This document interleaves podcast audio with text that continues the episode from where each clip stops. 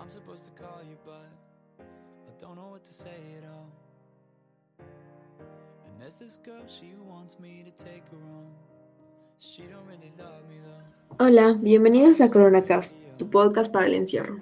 Este será el primer capítulo de una serie de tres. En este podcast relataremos algunas cosas del COVID, experiencias recomendaciones para pasar este encierro mejor. Para este capítulo, yo, Romina, Y yo, Valentina, les estaremos hablando un poco de cómo empezó todo el asunto del COVID. para que vayamos al punto de lo que va a tratar este capítulo, hablaremos de los inicios, es decir, qué es el COVID, cómo se originó y teorías conspirativas.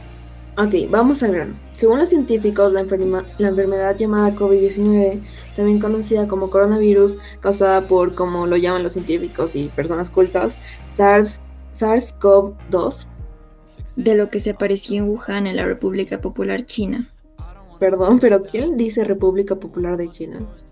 Eh, los científicos, obviamente. Bueno, no somos científicos, pero da igual. ¿Puedes creer que empezó en diciembre del 2019? En serio, no puedo creer que haya pasado tanto tiempo, casi dos años. La cuarentena pasó más rápido de lo que pensaba. Sí, todo esto apareció de la nada y como por arte de magia. Sí, aún recuerdo cuando estábamos en clase y dijeron que las iban a suspender. Sí, recuerdo haber visto en las noticias que en Santa Cruz los padres sacaban a sus hijos por las rejas del colegio. no te creo, en serio. Sí, era muy divertido ver eso. Bueno, en realidad entiendo su pánico, porque de lo que me acuerdo había algunos niños resfriados con tos. Sí, yo trataba de alejarme lo más posible porque los principales síntomas son fiebre, tos seca y cansancio. También leí que a otros pacientes, eh, que otros pacientes tenían pérdida del gusto o el olfato, dolor de garganta, dolor de cabeza y náuseas o vómitos. Sí, yo escuché que la pérdida del gusto y el olfato es horrible.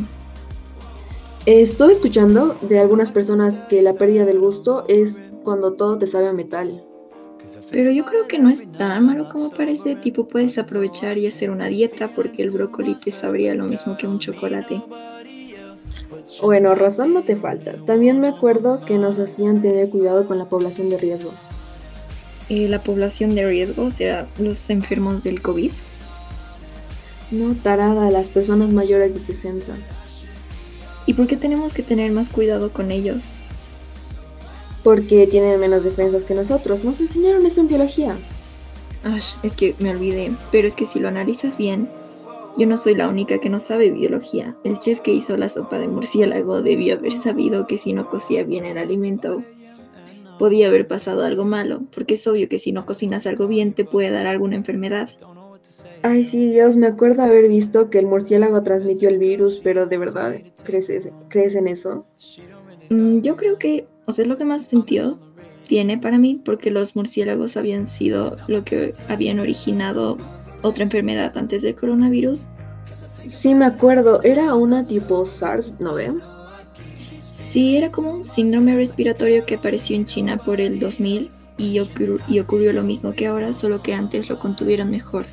Y no pasaron los desastres que pasaron o están pasando ahora, pero quién sabe. Ah, sí, es cierto, pero ¿te acuerdas que surgieron muchas teorías? Sí, sí, me acuerdo que la más famosa fue la del virus artificial. ¿Y de qué trataba eso? Bueno, en resumen, la teoría dice que el virus fue creado por humanos y que tenía dos probables usos. El primero era para reducir el número de la población mayor en China o igualar la población de hombres y mujeres. Y el segundo es que el virus fue diseñado como una como un arma genética en caso de un conflicto bélico. Lo de la población de riesgo sí me parece creíble. Creo que China ha tenido varios problemas con esto de la sobrepoblación. Eh, sí, tiene sentido, pero luego los médicos salieron a desmentir la teoría. Bueno, pero tampoco es que los médicos van a ir confirmando que hacen experimentos, ¿no?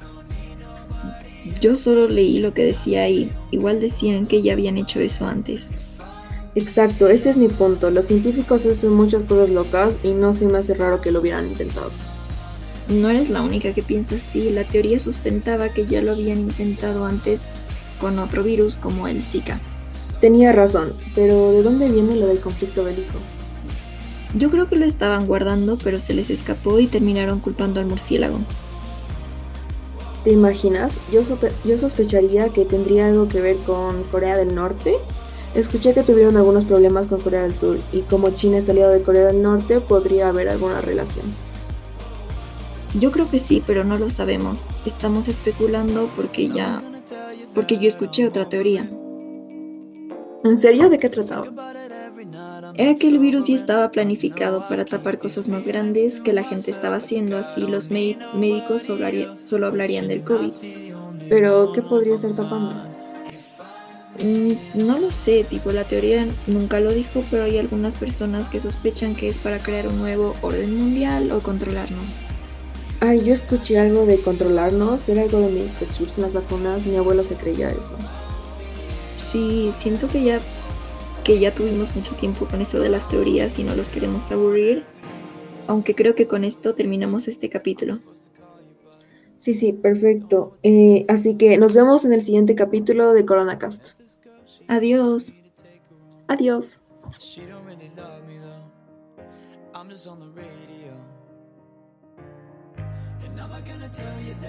I think about it every night, I'm not sober sobering.